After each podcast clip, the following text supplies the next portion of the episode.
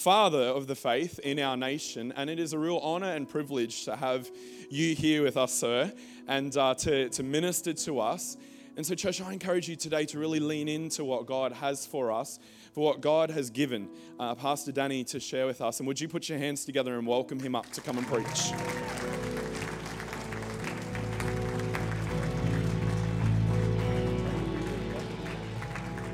Good morning, good morning. Please be seated.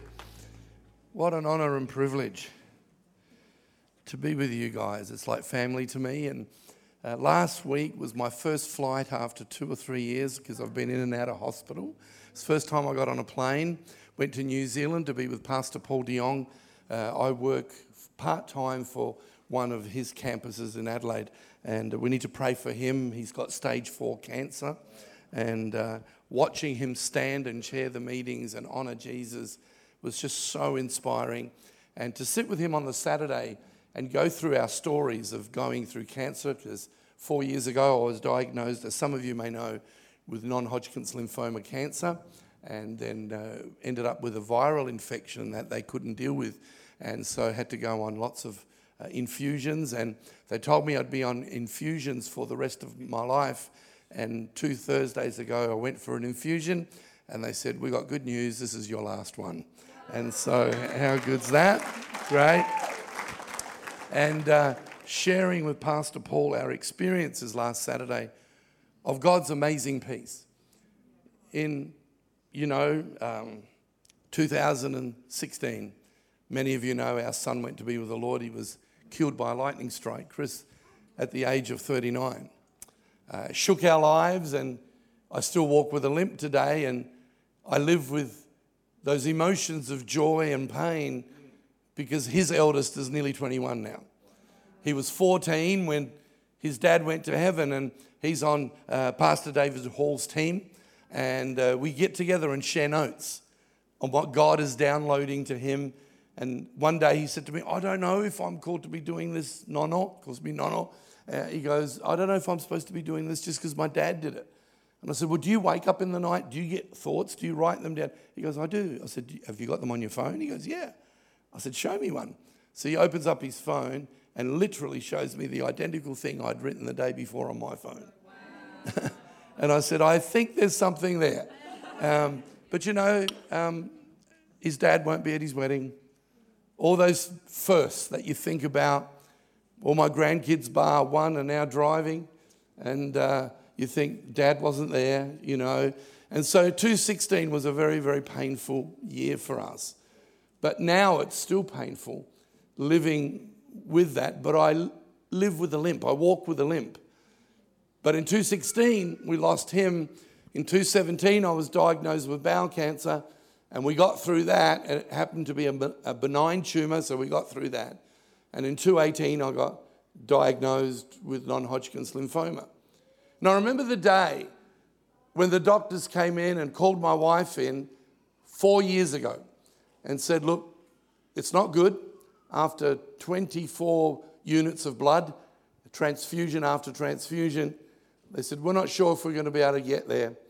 You need to get your house in order. And so I'm there in the room of the hospital and I'm tears running down my face. And my wife said, Are you okay? Are you scared? I said, You know, Sharon, I can't describe to you, but I've got this peace I can't describe. I said, There's a peace inside of me. I just cannot describe what I'm feeling right now. And as a charismatic, Pentecostal, whichever way you want to call it, we always talk about the presence of God. But you know what? The word changed for me. And in my room, I felt that God was present. Same thing, but it just had a different feel. I just felt like He was with me.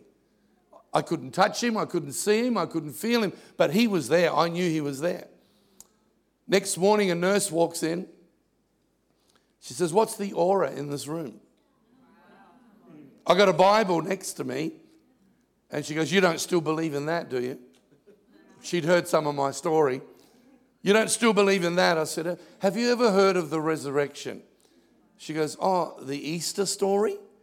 I said, Yeah, let me tell you about another life. and started to talk to her about eternity. And tears welled up in her eyes. And she goes, I'm glad you're telling me that because if you told me that life down here is always going to be perfect, I would have punched you. She said, My husband passed away. Sorry, my husband left me, and my brother passed away with cancer last year. My life sucks right now. But you can tell me that, that there's something better. I said, Well, I live from eternity. And I began to explain what that meant. And she came in the next day. She goes, I haven't forgotten what you've been telling me. And she goes, Can I give you a hug? And comes and hugs me. Now, I'm telling you that for this reason. I didn't have a pulpit, but my purpose was in full swing. See, when we walk with God, there's guaranteed peace. There's guarantee He'll be present, but our purpose never leaves us. I went from a time of, it was weeks and weeks in hospital, of just being in hospital and then getting a phone call from Pastor Tak Bhana in New Zealand. He goes, Danny, I know you're in hospital, but you couldn't record a sermon for us, could you? And I said, Well, I've only got my pajamas. So I got my wife to bring me some clothes, and we, we went into the chapel, just me and a cameraman. As I started speaking into the camera with an empty room, empty chairs, the anointing hits me, and I start prophesying. The guy on the camera starts bawling, and there's only the two of us. And God, in one ear, is saying, Your purpose doesn't leave you just because you're sick. But listen to what happened. The very next day, the Christchurch massacre happened in Christchurch, New Zealand. I get a phone call from Pastor Tak. He said the conference has been cancelled. Can you imagine what I'm thinking?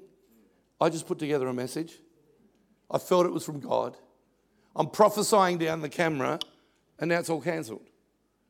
And I thought, gee, the will of God's never A, B, C, D, is it? A, J, K, N, O, P. And I was confused because I thought, if I didn't hear from God about what I said, then I've never heard from God and I'm deluded. Six weeks went by. I just gave it over to God. I get a phone call from Pastor Tak. He goes, We've decided to go back to Christchurch and run the conference for the pastors in Christchurch. And we're going to show your video for the first session. What I prophesied down the camera was speaking into that massacre before it happened. I'm talking about stuff hitting the city, stuff coming unexpected. I'm prophesying down the camera that the storms are coming, but God is going to pull you through. And the stuff that I said wouldn't have meant much. Pre what happened and post, it made a lot of sense. And I realized that the greatest act of faith in my life during my cancer journey is to trust. Just to trust God. I trust Him in the midst of all the confusion. I meet every um, Friday with about six or seven business people in our city that are not Christians. They sit there and pump me with questions while we're having lunch. And they go, God is a God of love. Why did your son get killed? If this, if that. You know what I've come to? I said, I will never have all the answers in life. Never. But I tell you what, I know the ones I do have. Can I give you the five answers I do have?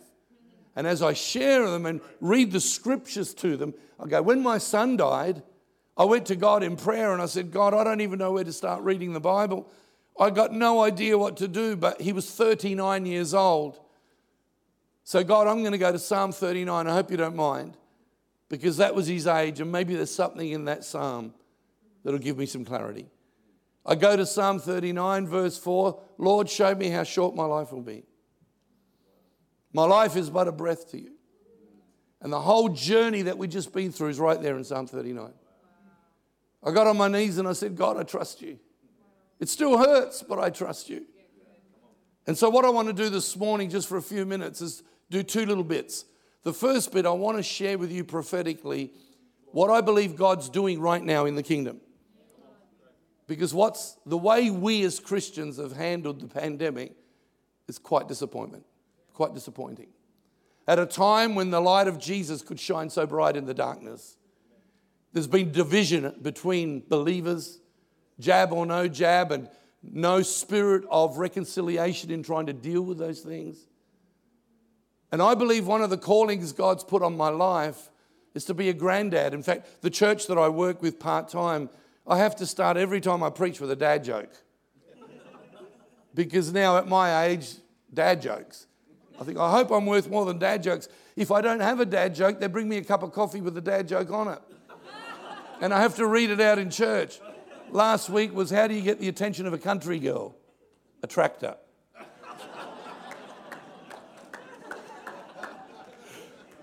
So I come up with all those. I shared the one about the, I took my car to the, uh, to the uh, mechanic and I said, This car is spluttering. It's making all this noise out the back. The engine's not running properly. The car sounds terrible. He said, Yes, sir, you've got coronavirus. So, uh, see, they get worse. They get really bad. What was I talking about? So, I think I'm, the Lord's asked me in the season of my life to see prophetically into the, what God wants to do with the body of Christ. And I want to just share with you that at the time of COVID, when it first started, the Holy Spirit, you, you judge it this morning, I need you to. The Bible tells us to judge what is taught. There's so many conspiracy theories out there. There's so many things, and we don't have a Bible to judge it by because we take scripture out of context and make the Bible say anything we want. And this is a very serious time because there are seven false prophets in the New Testament that I have found that are speaking right now loudly into the planet. When I talk to non Christians, they go, Are these the last days? I said, Well, I can show you what's prophesied that's coming. And I can show you whether there's been more than one last days. We're certainly living in these last days. And I share scripture with them, and they go, Wow, we didn't know that was in the Bible. But at the beginning of the pandemic, the Holy Spirit, I believe, showed me this that with the pandemic, there'd be church leavers. That people would leave the church by the droves because most of their Christianity was not done personally, it was done through the church. But if we only do our Christianity through the church, we become churchians. But Christians do Christ through the church. There's a big difference. We do Christ first. And he goes, There's going to be church leavers, but then there's going to be church cleavers. People that are going to want to go back to everything exactly the way it was. But then there's a new army of Christ followers and Christ seekers. Christ followers are Christians that are waking up saying, God, I want to serve you. God, I want to live for you. I want a revelation of you. Tonight, I'm going to speak about the two parts of us reason and revelation.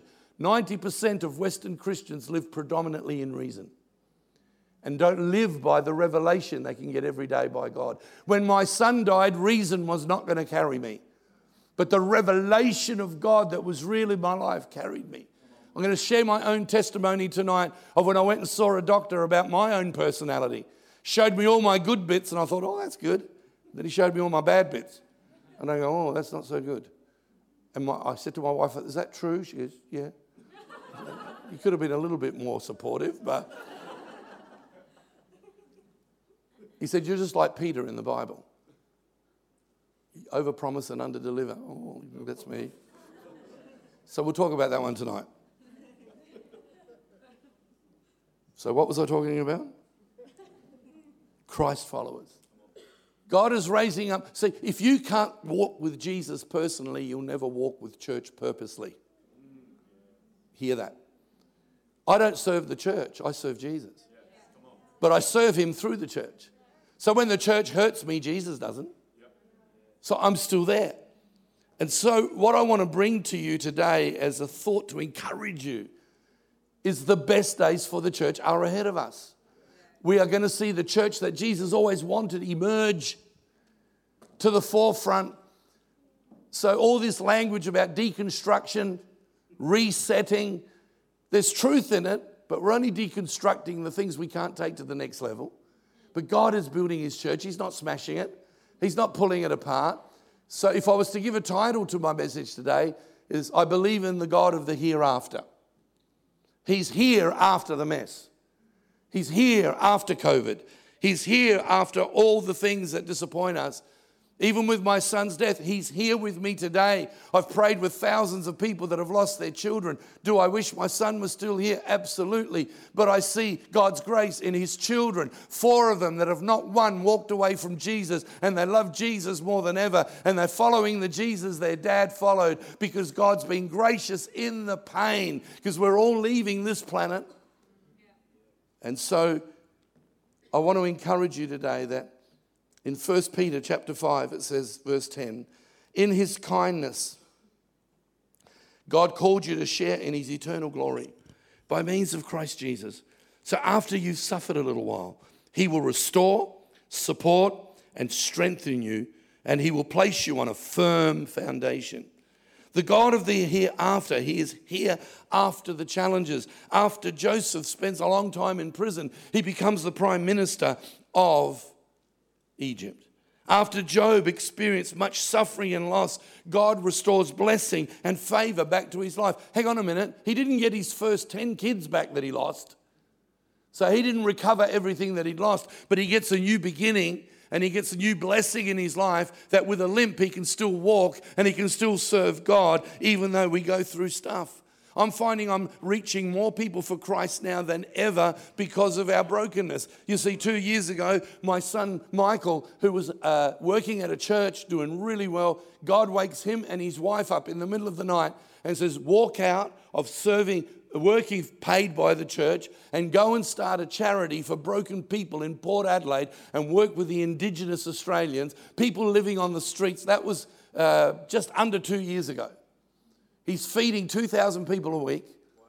He's been given a warehouse by someone who's paying the lease for seven years on that warehouse. The owner of the warehouse comes in to check out what's going on in the warehouse because there was a leak in the roof. And she walks in and goes, What are you doing with my warehouse? He tells her, and he goes, What's your name? Michael Guglielmucci. Oh, no, my husband grew up with your dad. Your dad used to stay in our home every Friday night as a kid. Take my warehouse and use it for God. Please use it for God rings me up a couple of weeks ago and he says, Dad, we're $100,000 short for council approval to be able to put uh, portable toilets and, and, and, shower pods, and, and they've got a, a, a, a clothing store and, they've got a supermarket in there to feed these people. I said, Let's pray. We prayed. Two days later, I get a knock on the door. A man who I've only met twice in my life when I preached at a church he attends says, God's told me to come here and writes me a check for $100,000. I get him on the phone. I said, I want you to meet my son. He's coming this Friday for the first time to see what he's invested in. I would take all morning to tell you the miracles today. But this Friday, we're doing our first funeral of an Aboriginal lady who walked in four weeks ago with her children. And she said, I never knew that you people would love us like this. I came here during the week for clothing and you overwhelmed me with your love. And she goes, I want to come and join your Christian community. Because every Friday night, what we do is every Friday night, we have a meal at 6.30 with Christians and, and the people from the community off the streets, living under bridges, people on drugs, and they just walk in, they bring their dogs with them, they bring, Their, I mean, it's, this is different, I'm telling you. I've totally gone off my notes, but we'll get there in a minute. And uh, I just want to tell you the story. Because when you mentioned Monday night, it just sparked something in me that I needed to tell you the story. I need to tell you the story because of here. And so Friday night, 6:30, we have a meal. Then at 7:30, we have worship. And then we preach for about 10, 15 minutes, maybe 20 minutes at the most. And then we pack 300 lunches for the local school. So you got people off the streets on drugs packing lunches, finding purpose. Now the police, the local schools, the prison house are all calling light. If you want to go online, it's called Lighthouse City Mission. You'll see it all. So she walks in three or four weeks ago, then came to the Friday night meeting. She sends me a text and she's going, Coming for food. I never realized I'd find Christ. A couple of days later, she died. We're doing the funeral on Friday. She left, she knew she was dying. We didn't know. She was very ill and she left behind that her funeral would be held. They'd have the uh, the tribal service that they do from the tribe, and then she wanted a Christian celebration at the warehouse. We're doing it this Friday. I want to tell you, God is doing something awesome. And while people are running around arguing over stuff, Jesus is raising up an army of Christ followers and Christ seekers because he's here after all that stuff. And I, I just, I'm tempted to tell you more stories, but I can't. But he's the God after the pain. I went through, I've got to tell you a couple more. After cancer, and then I'll pull it all together just to make sure we got some points, okay? Yeah, so, so I'm in hospital. I get a phone call from Zurich. And a friend of mine called Leo Bigger is putting on a conference of 4,000 young people predominantly. It's a general conference, but mainly young people. He said, We really feel God's called you to come. I said, Well, I'm not sure if I'm going to be out of hospital in time. My wife goes, You're not doing that. You're too sick. You can't. I said, Let me pray. And I prayed and I really felt I needed to go. And she's going, You can't do that yet. I said, Just, it's two days. Yeah, she says, But it's Zurich. Anyway, to cut a long story short, I got on the plane. Contrary to my wife, I don't normally go against it, but I just, she knows me and she knew that I really had a conviction. While I'm flying to Zurich, the worship pastor, who's going to lead worship at the conference, dies. I don't know this is happening, I'm flying. I land in Zurich and they meet me at the airport and they go, Now we know why you're here. You lost your son. We lost our worship pastor, she was 35. She died while you were flying here we've never had to address the subject of grief and pain and loss. Can you not speak on what you were going to speak on and just teach us how to handle our pain and our grief? You see, after the pain, we can use our tears to be refreshing for those that come after us, a river of refreshing. We prayed for hundreds, and, and, and I went straight to hospital. I'd get an infusion and come back and preach the next day. I got back to Australia, and one of my friends in Sydney rings up and goes, You're an idiot. He goes, You know, if God wanted you to really do that, He would have healed you.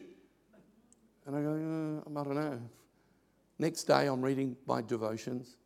I'm in the book of Galatians, and Paul says to the Galatians, I'm glad you didn't reject me when I came to you and I was sick. And I brought you the good news. How does good news and sick live together? See, we think good news is always everything going well for us. Now, good news is He's God all the time. And after the pain does come the purpose. After the pain does come the pressure, not the pressure, the pleasure of serving Jesus. And so I believe with all my heart, friends, that after Joseph becomes prime minister, he changes his world. A woman caught in adultery, she gets promised wholeness after her brokenness. After Ezekiel stands before a valley of dry bones, we see a great army stand up. You know, after life, there is eternity, the God of the afterlife. And for me, I am so glad today, corona or not corona, how does John on the Isle of Patmos in the book of Revelation say he's in the Spirit on the Lord's day? I didn't go to church for nine months because I was so sick, but I did my own commentary on the book of Acts. Why? Because God still shows up, whatever room we're in, when if we can't get to something, when we choose to stay home. You see, one of the things that really upsets me about this whole season we're in is that Christians go, I'm not going to go back to church anymore. I'm talking to pastors that are burning out because they can't get volunteers. I'm, I'm talking to leaders that have had enough. We can't find leaders for churches because it's not that inviting anymore. I remember praying, and Jesus said, I'll build my church. I'm just not building yours. But He will build His church. And I'm seeing an army emerge right now of teenagers. I'm doing youth camps again, and I don't even have hair. I'm trying to catch up with Joe, but look at that beard. I could never have one as good as that. And I'm doing youth camps because teenagers are hungry. They don't want the fake anymore. They want the authentic. They want the real. They want the honest. And so it was 17 years ago. I'm in Melbourne because part of my ministry is for God to show me what's happening in the wider body so that we can repair, not attack, so that we can build and move forward. God doesn't, doesn't hurt he doesn't shake to hurt, he shakes to heal. And so it was 17 years ago. I'm in Melbourne preaching at an apostolic conference. And while I was in prayer in my room, God says there are seven shakings coming to the earth in the church. Well, in those days, I just wanted to preach the revelation the minute I got it. It wasn't even half cooked, and I'm already preaching it because it's out there. I want to get it out there. And people didn't quite get it. But now, all these years later, it makes a lot more sense. And he took me to Hebrews chapter 13 and he showed me seven shakings, and I'll read them to you now. I'm just going to, I've taken time on other things, so I'll miss out some stuff. In Hebrews 12 28, since we are receiving a kingdom that is unshakable, did you hear that? It's unshakable. Let us be thankful and please God by worshiping Him with holy fear and awe. And I remember reading that and I said to the Lord, But what are you shaking? Because only a few days before, I'd read another New Testament passage of scripture where Jesus goes into the temple with a whip and he cleans out the temple. And I said to God, if you were to come to us, what would you clean out? Three words came into my head personal agendas, polluted motives, and perverted mission. Because when our agendas, I've got to build my kingdom, you know, I've got to build my church, numbers, bottoms on seats, all that kind of stuff. I thank God Pastor Mark and Nina are not like that. I'm so grateful. I love those guys. I love this church. I'm preaching to the converted this morning, but I want to amen what you already carry as your culture. I said, What are you shaking, God? If you, if you were going to shake, and these are the seven shakings, I won't preach on them long. Number one, he said Christian friendships. Wow. Hebrews 13, verse 1 keep on loving each other as brothers and sisters. We are not united because we choose to be. We're united because we're born again. And Ephesians 4 tells us to preserve the unity of, the, of God, not make, create it. We're, most, we're supposed to preserve what God's given us. And we have unity because we're brothers and sisters. But today we've got to rewrite all the old hymns. Oh, for Jesus, I'm offended. People get offended so easily now. And there isn't a fidelity in relationships. And I remember a guy called Mark Rutland many years ago when your pastor was only in my youth group. He was only a kid. And Mark Rutland got up at Paradise Church and he said, There's witchcraft coming to the body of Christ. And I go, Well, gee, that's a bit strong. He said, It's called friendships that manipulate, dominate, and intimidate. He said, They are the descriptions of what it means to control people. And I've seen it over so many years there are advantages in getting older because you remember things, you see things. And I've seen Christian friendships. I'm working with churches where entire groups get up and leave, where the, all the anti vaxxers get up and leave, and the vaxxers, and all this kind of stuff. And we don't have a God that can pull us together and get some sense on this. Because we're all fighting for our own rights and our own belief, because we're listening to podcasts we're listening to stuff, but we're not hearing God for ourselves. And I thank God through this whole cancer journey and the whole pandemic journey that I've been able to maintain my friendships because I believe you're my partner. I'm your partner in the gospel. We're partners in the gospel. In the book of Philippians, Paul starts to address two ladies that are fighting with each other and says, You two ladies sort it out because eternity's at stake. You love God and you do a great job. So sort this out because it's our eternal hope. Oh man, if the church was to understand this. And so God is shaking friendships. He's also shaking focus. It says in verse 2 don't forget to show hospitality to strangers, for some who have done this have entertained angels without realizing it. Remember those in prison. If you were there yourself, remember also those being mistreated, as if you felt their pain in your own bodies. I remember God saying to me, The church is going to rise up in the future and have a heart for the broken. And the focus is not going to be inward for the church, it's going to be outward. And it's not going to be measured just by the many meetings we have, but it's going to be by the broken that we heal. And I was coming out of an operation at the hospital, and as I was coming out, I said to the nurse, Please get my phone. I need to write something down. And she goes, You can't. You're in intensive care. And I wrote this in my phone. I urged her to get it for me. And God's telling me, I have no grace for carnality. I've only got grace for broken humanity. And right there, God said to me, The church that's pretended to have it all together is not real. But the church that is broken but open, that's really saying, Hey, I'm broken. Tonight, I'm going to share some of my brokenness. I'm going to lay it all out there. But I'm not doing it to show off or to be self serving. I'm saying, hey, listen, God is attracted to our brokenness. He's not put away by the fact that life sucks sometimes and we don't always react properly. It's how we respond in humility and hunger to come back and say, God, I'm broken. And if, without you, I used to tell our church all the time, church, I'm one decision away from becoming a total idiot. One decision. And so God is changing the focus. And when I heard about Monday night, something jumped inside of me. It's not a program of this church, it's a purpose of this church. And I'm so grateful. That's fantastic. God is, third shaking is fidelity. Now, it's talking about marriage, but when God showed me the scripture, because I'm doing a lot of marriage counseling at the moment, every Tuesday I do six marriage counseling sessions and uh, around that, not always six, but around that. And there's some pretty heavy duty stuff going on in so called Christian marriages. But God wants to heal. And, but what got me through this scripture was the fidelity to God, our marriage to Him. It's like we have one night stands with Jesus. And then we go off and have friends with benefits. I mean, I don't want to be rude, but I want to be faithful. I want to be faithful to the God who put a dream in my heart that I can have eternity for reality. I can have it for real in my life. And I, I want to be faithful. I don't want to be hopping around because where do you go? Or are you Christians, you're just brainwashed? I said, absolutely, but I choose who washes my brains. The rest of the world, what's happened to you guys? woke culture, cancel culture. I think my sugar levels are playing up. I can always tell when my sugar levels are playing up. I didn't take my injection this morning and I'm all over the shop. Please forgive me. But if you think it's good, blame the anointing. Okay. fidelity.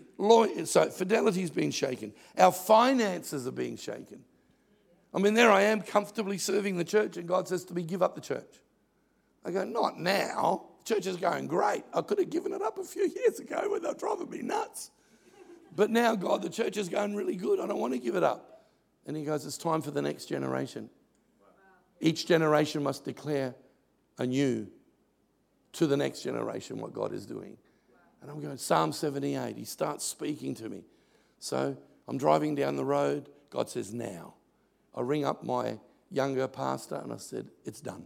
I'm handing the church over to you. He goes, No, not now. I said, No, no, it's now. And I thought God was going to be so happy with me. I thought he was going to say, You're such a nicer boy. I like you too much. And then a year later, he goes, Give up your salary. Oh, God, that's not fair. I'm, I'm now heading to my 60s, you know. I'm, how am I going to pay the bills? And he goes, No, you've got to live by faith. Get back to where you started. When you started in the ministry, you stepped out in faith. I want you to do it again and show a new generation how it's done. I told my wife, she goes, No, I think that's the devil. But anyway, we.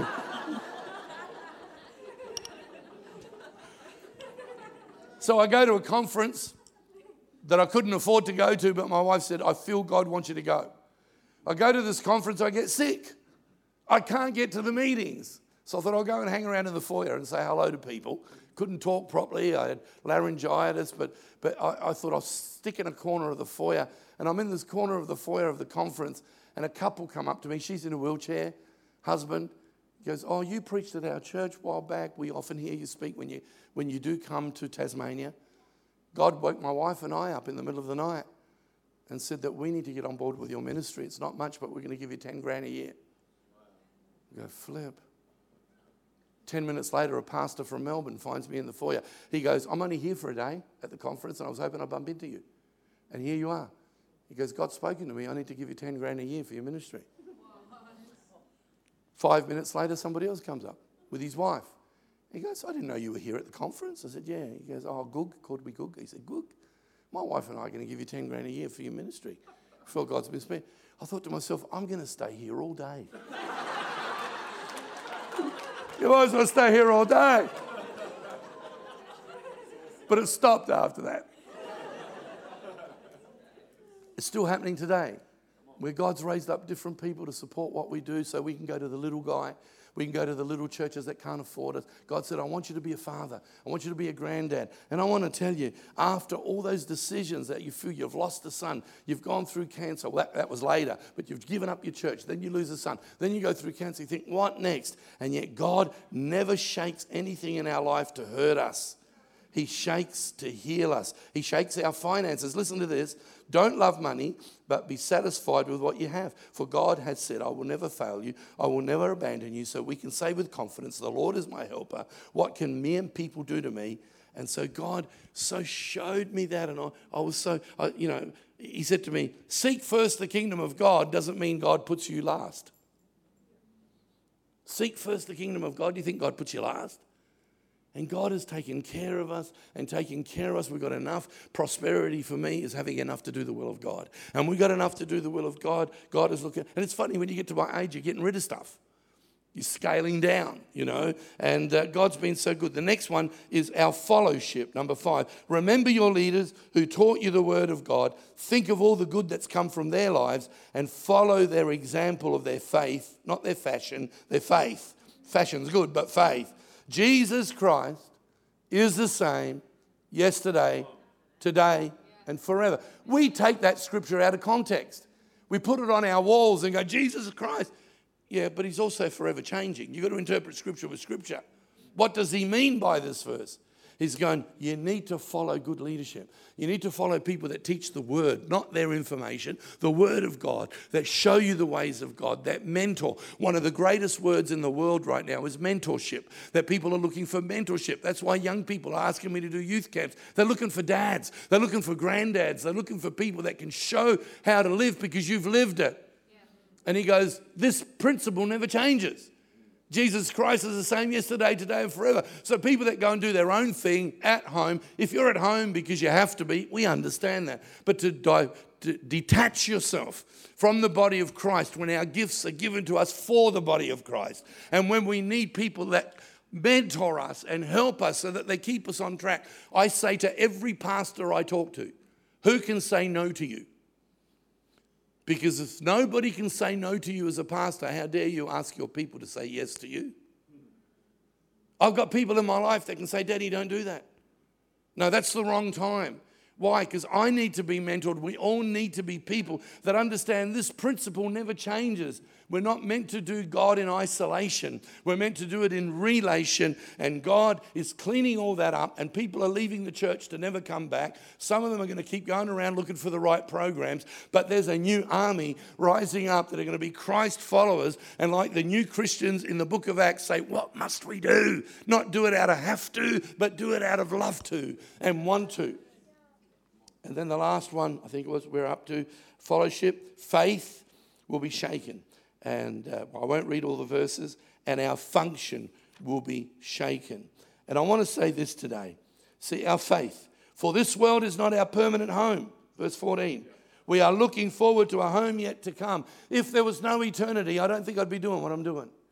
I'm grateful for eternity, and that's why I live for Him down here. And so when I started to think about this, our function, verse 21, may He equip you with all that you need for doing His will. May He produce in you, through the power of Jesus Christ, every good thing that is pleasing to Him. May He equip you for doing His will. Every Christian is called. What I'm about to say is offensive, but I don't want it to be. If you're saved and never want to serve, I have to question whether you're really saved. Because if you're saved, you're going to want to serve. It's not have to. Can you imagine me marrying Sharon 47 years ago? I did. You know, she hasn't spoken to me for the last three years. She didn't want to interrupt me. But anyway, um, before we were married, she spoke, I listened. And as soon as we got married, I spoke, she listened. We've been married 47 years. We both speak and the neighbours listen. But anyway, um, well, what was I talking about? Um, yeah, if I said to Sharon, Sharon, I love you, you know I love you, but I'm not going to come and visit you every day. I'm going to live somewhere else and I'll pop in once a month to say hello. Oh, that'll be lovely, darling. Although, knowing Sharon, she'd probably welcome that. But anyway, but we do that to Jesus. You know, we used to have a little book called Every Day with Jesus. I'm going to print one called Every Now and Then with Jesus. And then the next edition will be Once in a Blue Moon with Jesus. But uh, no. I'm not trying to be rude, but I'm just, I, I can't live without him every day in my life.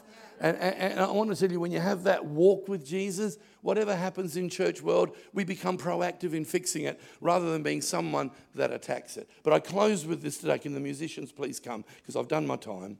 You've distracted me. The first service I was more disciplined, but this one here. You, you do? Oh, good. Here we go again. Oh, yeah, I do. so, this is what I wrote the other day after I saw these seven shakings all those years ago. God shakes friendships so we build biblical unity. He shakes our focus so we have clarity. He shakes our fidelity so we give loyalty. He shakes our finances so we have integrity. He shakes our fellowship so we have accountability. He shakes our faith so our eyes are on eternity and He shakes our function because it teaches us responsibility.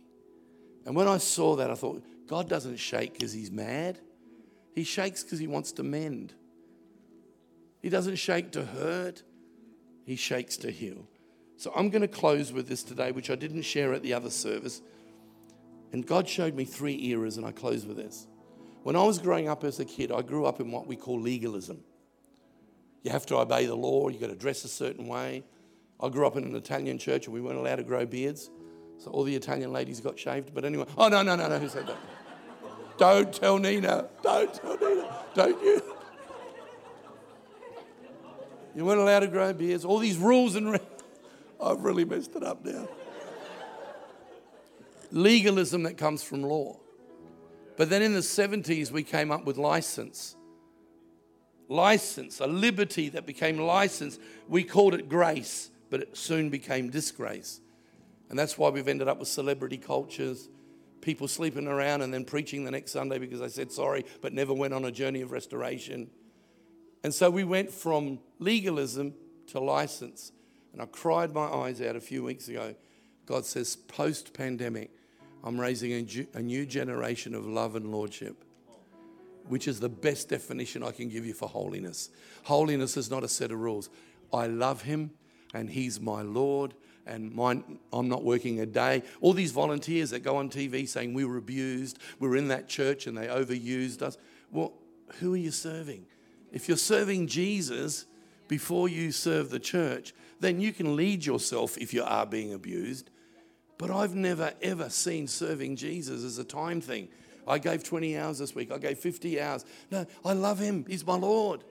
I don't want legalism. My dad brought me up in that and I hate it. But I don't want liberalism where anything goes and we end up with a false gospel. But love and lordship, I can do my whole life like that. Come on, give the Lord a hand of praise. I'm going to close in prayer. Father, today, even though this has gone a little different, I just, I do sense in my heart that what you're saying here is because you care about everything that's happening here right now. And that, Lord, you say different things in different places because you're so passionately in love with us. And you want us to get hold of what you're saying.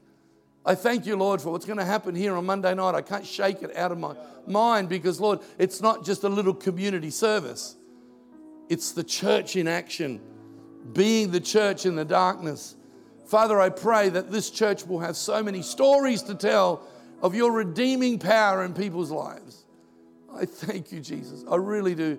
I thank you for Emerge Church. I thank you for the healthy foundations. I thank you for the healthy leaders that only want the best for people. But Father, I pray that we won't be church leavers or church cleavers, but that we'll become Christ followers and Christ seekers, and that people will walk in off the street and find Christ here because of the reality of what's going on, the authenticity of what's going on. You are the God of the afterlife. You're the God of the hereafter. You are here after all the confusion in our world. We can still be clarity to our world. You're here after the pain. While every head's bowed and every eye closed this morning, very quickly, I've gone a little over, so I'm going to stop.